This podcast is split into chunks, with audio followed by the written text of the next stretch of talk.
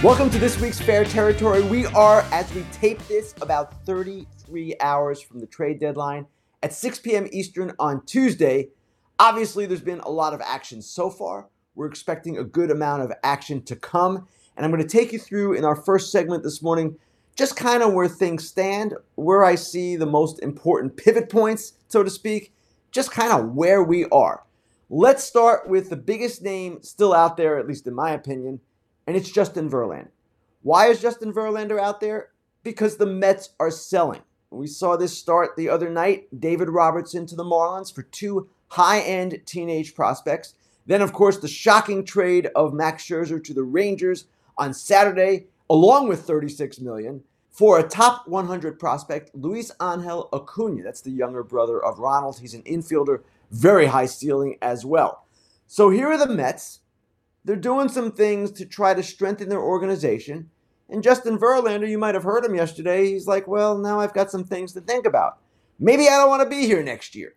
Yes, he's signed for 2024 with a conditional option for 2025. But if the Mets are not going to compete at the level he anticipated when he signed with them, he has to reconsider. And he's probably had or is having the same conversation with Mets GM Billy Eppler that Max Scherzer had. And that conversation led Scherzer to decide, uh, I'll be happy to waive my no trade clause. Thank you very much. It's really interesting what the Mets are doing. I sort of like it in the sense that they are strengthening their organization. They're building up their farm system by using Cohen's money, the owner, Steve Cohen, and just kind of going about it that way. Okay, the question I have, especially if you trade Verlander, what about 2024? Now, you heard Billy Eppler yesterday, the GM, say this is not a fire sale, this is not a liquidation. Well, if you trade Verlander, it sure looks like that because Mark Canha's going to go, Tommy Pham's going to go, maybe Brooks Raley, maybe Jose Quintana. Who knows how far they're going to take this? I don't know. And probably the Mets aren't exactly clear right now. But Verlander is kind of the key guy because if you don't keep him, then you've got to go back into free agency this offseason if indeed you intend to compete on a high level in 2024. And guess what? As I wrote this morning in The Athletic, the Mets don't like long term deals for starting pitchers. They've shown that. The Scherzer deal, the Verlander deal, the Jose Quintana deal, these are all shorter deals. Well, the guys on the free agent market this year, start with Shohei Ohtani, of course, but keep going with Urias and Nola and Lucas Giolito and maybe Eduardo Rodriguez and Marcus Stroman if they opt out. These guys are getting long deals. So that's the question I have for the Mets. But Verlander is the key one right now because what happens with him probably determines, in a large part, what the Mets' future is going to look like short term. And what happens with him, of course, will affect the rest of the sport as well.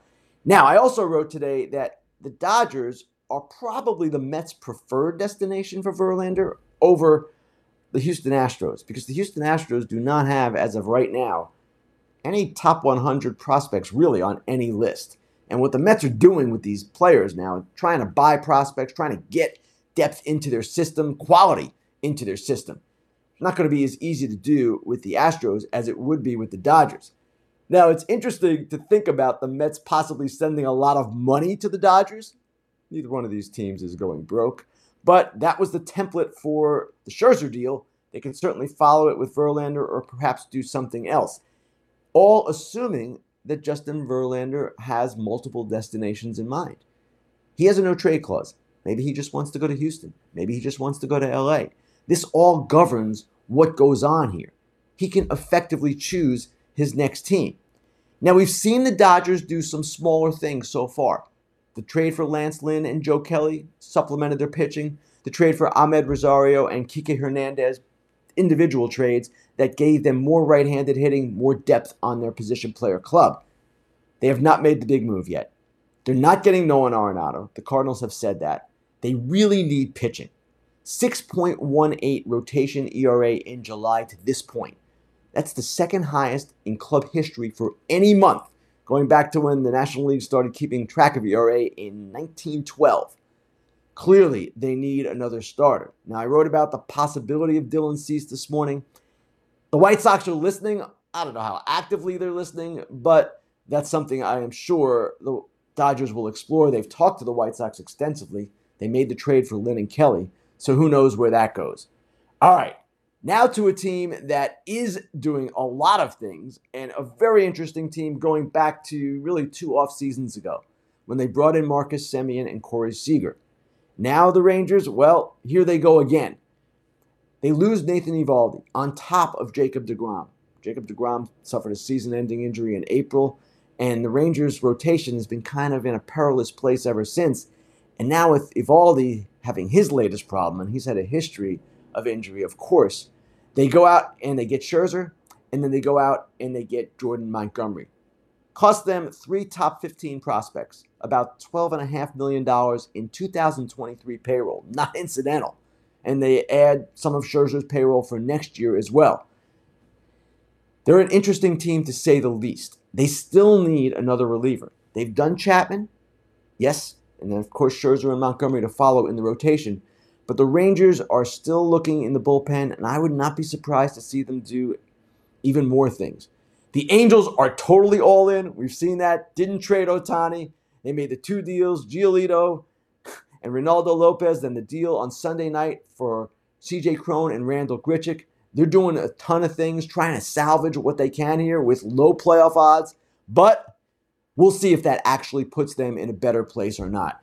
If you're going to keep Ohtani and you're going to try to make the playoffs, I have no problem with what they're doing. They don't believe their farm system is very strong and that the players they're trading are very good. So that's where they are. The AL West, obviously a very active division, and we are all waiting for the Astros to make their bigger moves. They've gotten Kendall Graveman, but not much beyond that so far. Finally, one more team to watch here, and it's the San Diego Padres. The Padres, you might say, well, they're the Mets. They should sell. But let's look at their run differential compared to the Mets, and I'll show you why they're not selling. It's a very interesting thing that if you look at run differential, you'll understand. Mets minus 10 for the year, Padres plus 63, third best in the National League. Now, run differential isn't everything, of course. And it really just tells you, though, the underlying strengths and weaknesses of a club, how they might project going forward based on how they've played so far. It's not perfect, doesn't always hold, but that shows you why the Padres are perhaps more confident. Their playoff odds are around 40% right now. Let's look at the wild card standings as well to show you where they are there. It's not a great position, let's face it. They're behind the Phillies, Diamondbacks, and Cubs simply for the National League third wild card. And it's not a great spot. But if you're the Padres, you're thinking, we still haven't played our best you're thinking we can catch some of those teams ahead of us. Miami might fall, some of the others might fall as well. I do not expect them to trade Blake Snell or Josh Hader, but I will say this about the Padres. AJ Preller is one of the most creative GMs in the game, sometimes to a fault. I put nothing past him. So, is it possible Hader or Snell goes here and yet they bring in other pieces there? I rule nothing out. And it looks like after sweeping the Rangers this weekend, maybe they're back on track. Be tough for them to sell. I get it. But at the same time, I'm watching closely. I'm waiting to see because I don't count on anything this time of year. Time now for the Inside Dish, where I take you every week inside a story I've written or perhaps a bigger trend or story going on within the game. And this week, what is the obvious thing to talk about? Of course, it's the trade deadline. And I want to go back and talk about just how this deadline has evolved. People were saying a couple of weeks ago, man, this could be a really quiet deadline. Not many sellers, not much quality out there. It's just not a lot that's going to happen. So I hear this talk, you hear it pretty much every year, late June, early July. Eh, might not be the same, might not be that good. I never believe it. And if you recall, on July 20th, you probably don't recall this, but let's show you what I said on foul territory on July 20th regarding this particular deadline. Everyone said it was going to be boring this year, Ken. It's going to be awesome. It's never boring, AJ. Awesome. It, I want chaos. I want chaos. I want chaos. I don't know if we're going to get chaos, but it's going to be interesting. And yes. it's it's a weird market. It's weird for a lot of reasons. The sport is essentially upside down. We've got teams that we never expected to be playing this well, playing well. We've got teams we thought would be behemoths, not playing well. And we have a group of sellers that don't have a lot to offer. So I do expect we'll see a lot of major league from major league type trades where different players are going back and forth as one team tries to fill this need and the other team tries to fill that need. We've seen some trades like that in the recent past. Bader from Montgomery was a good one, right? So there are going to be things that happen. We just don't know to what extent, how it's going to be, but I do expect a level of chaos. All right. We do have a level of chaos, I would say. We don't have those major league for major league trades that I've been talking about or was talking about, at least not yet. We could get some. I would expect we probably will get some, but to this point, no. It's been mostly prospect for veteran type things. Now, as a reporter, I shouldn't admit this, but the truth is, we have no idea what's going on. We try to report the best we can, and we try to bring you insight into what teams might be thinking. That I think we do a good job of. But in terms of actual, this is happening, this is what this team's going to do, this is what that team's going to do, eh, we're not great at that. And the reason we're not great at it, we're not inside the rooms. We don't know exactly what they're saying, and more and more information is difficult to come by. You can't predict this stuff, you can't figure it out, and I'm going to give you a number of examples that demonstrate this to be the case. Let's look at some trades that, hey, I've got the headline here. Did you see these coming? No, the answer is we didn't see these coming. Scherzer to the Rangers came out of nowhere. Giolito and Lopez to the Angels. About 10 hours before that happened, we were all thinking maybe the Angels would trade Shohei. No. Montgomery to the Rangers. That occurred in the wake of the Eovaldi injury. David Robertson to the Marlins. A trade of a Met player to the Marlins. Didn't see it. Lance Lynn Joe Kelly to the Dodgers? Eh, maybe, but it wasn't exactly what people really thought the Dodgers were targeting. Same with Amed Rosario to the Dodgers. Now, one reason why we can't predict these things is obviously things have gotten a little bit different in recent years with the introduction of a third wild card. That's one reason. There are more teams perhaps looking to do things in a buying way than before. That's one reason. Another reason, and this really surfaced over the weekend, injuries can change plans in a hurry. Jordan Romano's injury with the Blue Jays led to the trade for Jordan Hicks. Eovaldi's injury led to the trades for Scherzer and Jordan Montgomery. Taylor Ward, that awful thing when he got hit in the face, that led to the Angels getting CJ Cron and Randall Grichuk. Again, none of this anyone saw coming. Now, I'm not going to sit here and say the GMs are playing three dimensional chess and it's that sophisticated. It's not but they're playing at a different level than we're thinking about.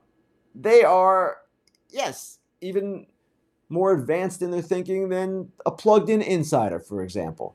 So, all I'm saying here is don't try to figure this stuff out. Don't try to predict what your team might do. Just sit back and enjoy the deadline because I say this every year. Things will happen that will spin your head around.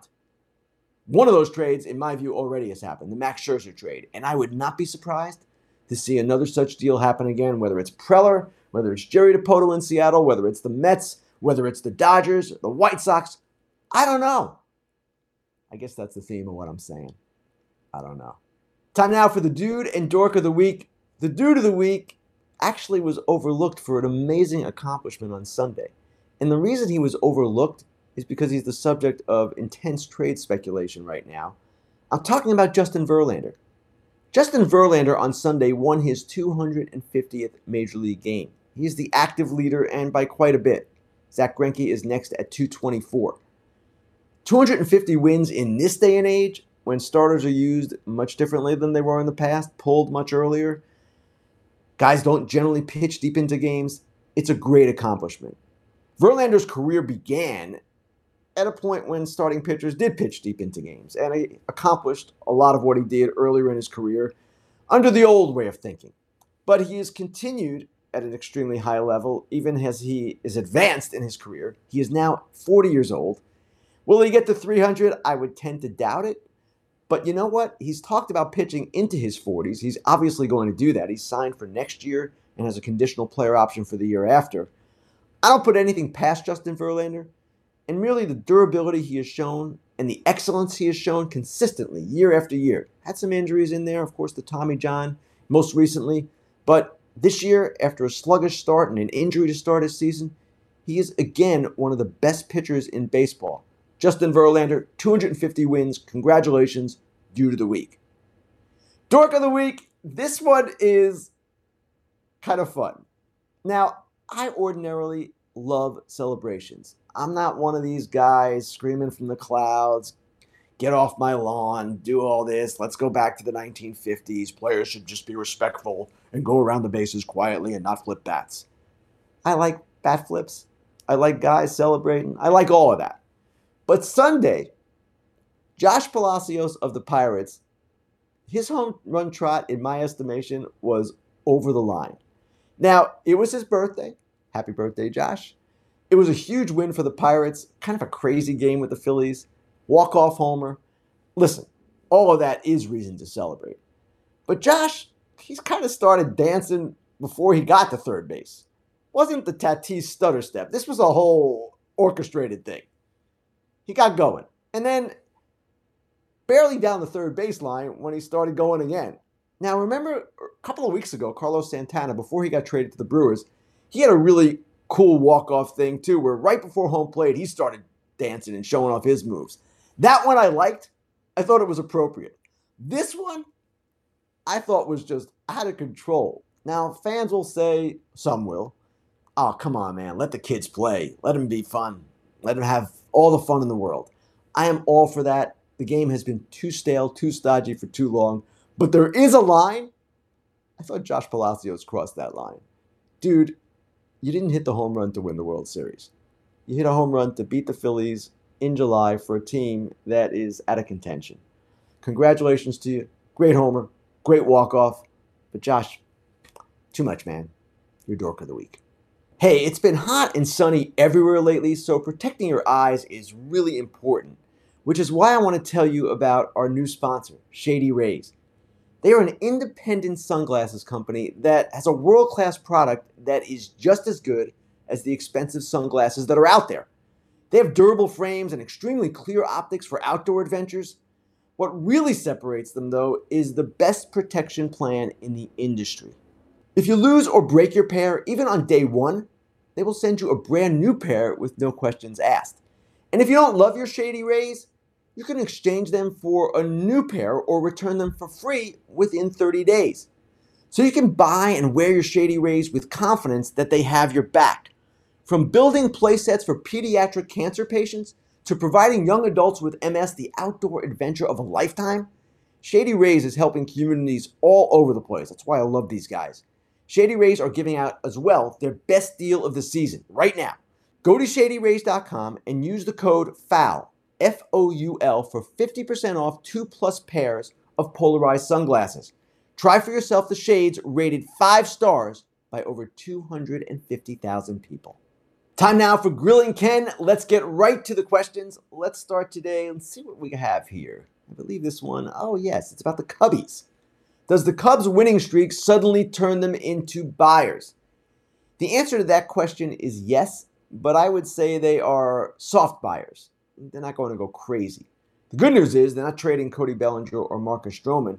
But when you compare them to where the Padres are, their playoff odds, I'll show you why they're not going to be all in type buyers.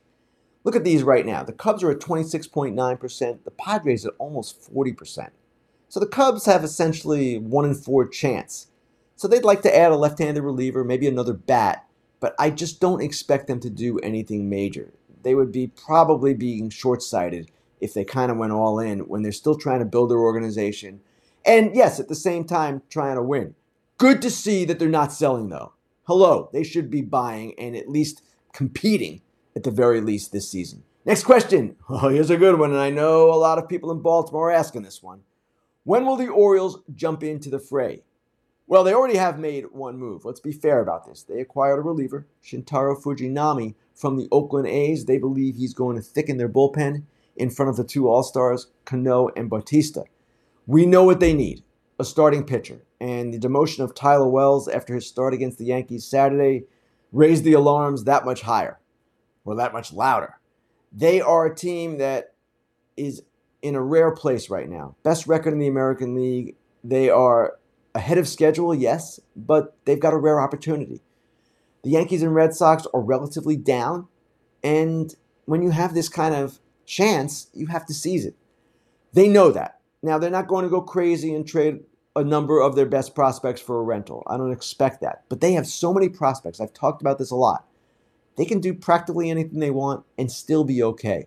So, if the deadline passes tomorrow without the Orioles getting a starting pitcher, I would expect their fans to be rightly disappointed, but I still believe they are going to get a starter. It might not be Dylan Cease. It might not be anybody of that caliber, but they need someone, maybe multiple someones, simply to help them get through the season. Finally, oh, here's a good one too. What is the Red Sox path? This is a question obviously all Red Sox fans are asking, and it's really interesting. The Red Sox, well, they can't sell for one thing outright. They can do some things though. They can trade James Paxton and perhaps take advantage of the market for starting pitching because rentals are commanding a high price. We saw that with Lucas Giolito. Maybe the Red Sox want to do that. If they do that, they've got to backfill with another starter, find one somewhere else, either in that deal or in some other deal. They're going to buy too. And they can make one other sell move as well, and that's trading Adam Duvall to clear a spot for Jarren Duran, maybe even trade Alex Verdugo if they choose to do that and go to that path to, again, create playing time for Duran. But clearly, even though they have a number of players coming back, Chris Sale, Trevor Story, Garrett Whitlock, Tanner Houck, they need starting pitching. We know that. And you can't count on the three starting pitchers that I just named being all healthy at the same time and contributing. One or two of them might be in the bullpen. So I would expect them to look for pitching depth, all kinds of pitching depth, preferably in their eyes, controllable pitching. I don't know exactly what Chaim Bloom's going to do. I'm not even sure Chaim Bloom knows what he's going to do exactly. But they're not going to make the same mistake they made last year when they sort of went halfway and really should have gotten under the luxury tax as a seller rather than do what they did, which was kind of mix and match. They may do some of the same types of moves, but I expect them to be more definitive. If you trade Paxton, fine, go get another starter. If you trade Duvall or Verdugo, fine, you've got outfield help, but you need more pitching. Chaim Bloom knows that. He has to know that. The Red Sox are ahead of where we thought they would be. They've got a really good offense. They've got a pitch. Looking ahead, we're going to do it a little bit differently for this particular show. Trade deadline is Tuesday at 6 p.m. Eastern. We're going to give you the top five players still available, at least in my estimation. And honestly, we don't know if some of these guys are actually available or will be traded. But here, in my view, are the five biggest names. Number five, Teoscar Hernandez of the Mariners. I expect the Mariners to be buyers and sellers. Hernandez is a guy who is a potential free agent. Obviously, the Mariners need offense. It would be kind of dicey if they traded him while they're still competing. They'd have to replace him in some fashion with some offense in some other deal. Number four, this is a name we've talked about a lot Eduardo Rodriguez. Yes, he has the opt out at the end of the year. That's going to give some suitors pause. He's got an injury history as well, but he is, outside of Blake Snell, perhaps the best starting pitcher available, and Snell isn't available. So Eduardo Rodriguez is someone who I expect will move and will help his next team for sure. Number three, Jeimer Candelario. Now, this is a guy getting a lot of attention. He's the third baseman for the Nationals. Is he a great game changing player? No, he's not. But there are a number of teams on him. I don't know if the number is eight, like Nationals GM Mike Rizzo said on the radio the other day, but there are at least three or four, or four from what I'm hearing. He's a guy that is almost certain to go. Lane Thomas will not. Number two, I wrote about him today. How available he is, I don't really know. The White Sox are listening on Dylan Cease. They're listening on all of their players. Now, this is what teams do it's due diligence, it's gauging the market, it's being responsible, making sure there is not a deal out there that might blow you away that you don't want to run away from. But will Cease actually be traded? I tend to doubt that. The White Sox, understandably, are going to set an extremely high price. That's that. Number one, we talked about him at the top of the show Justin Verlander. Will he move? I don't know. Full no trade clause, a lot of money remaining. It's the Scherzer scenario pretty much all over again. He's different than Scherzer. Players are not all the same. They don't have the same goals, same family considerations, same personalities. So you can't say for sure what is going to happen here, but that's the name we'll all be watching most closely in the days ahead.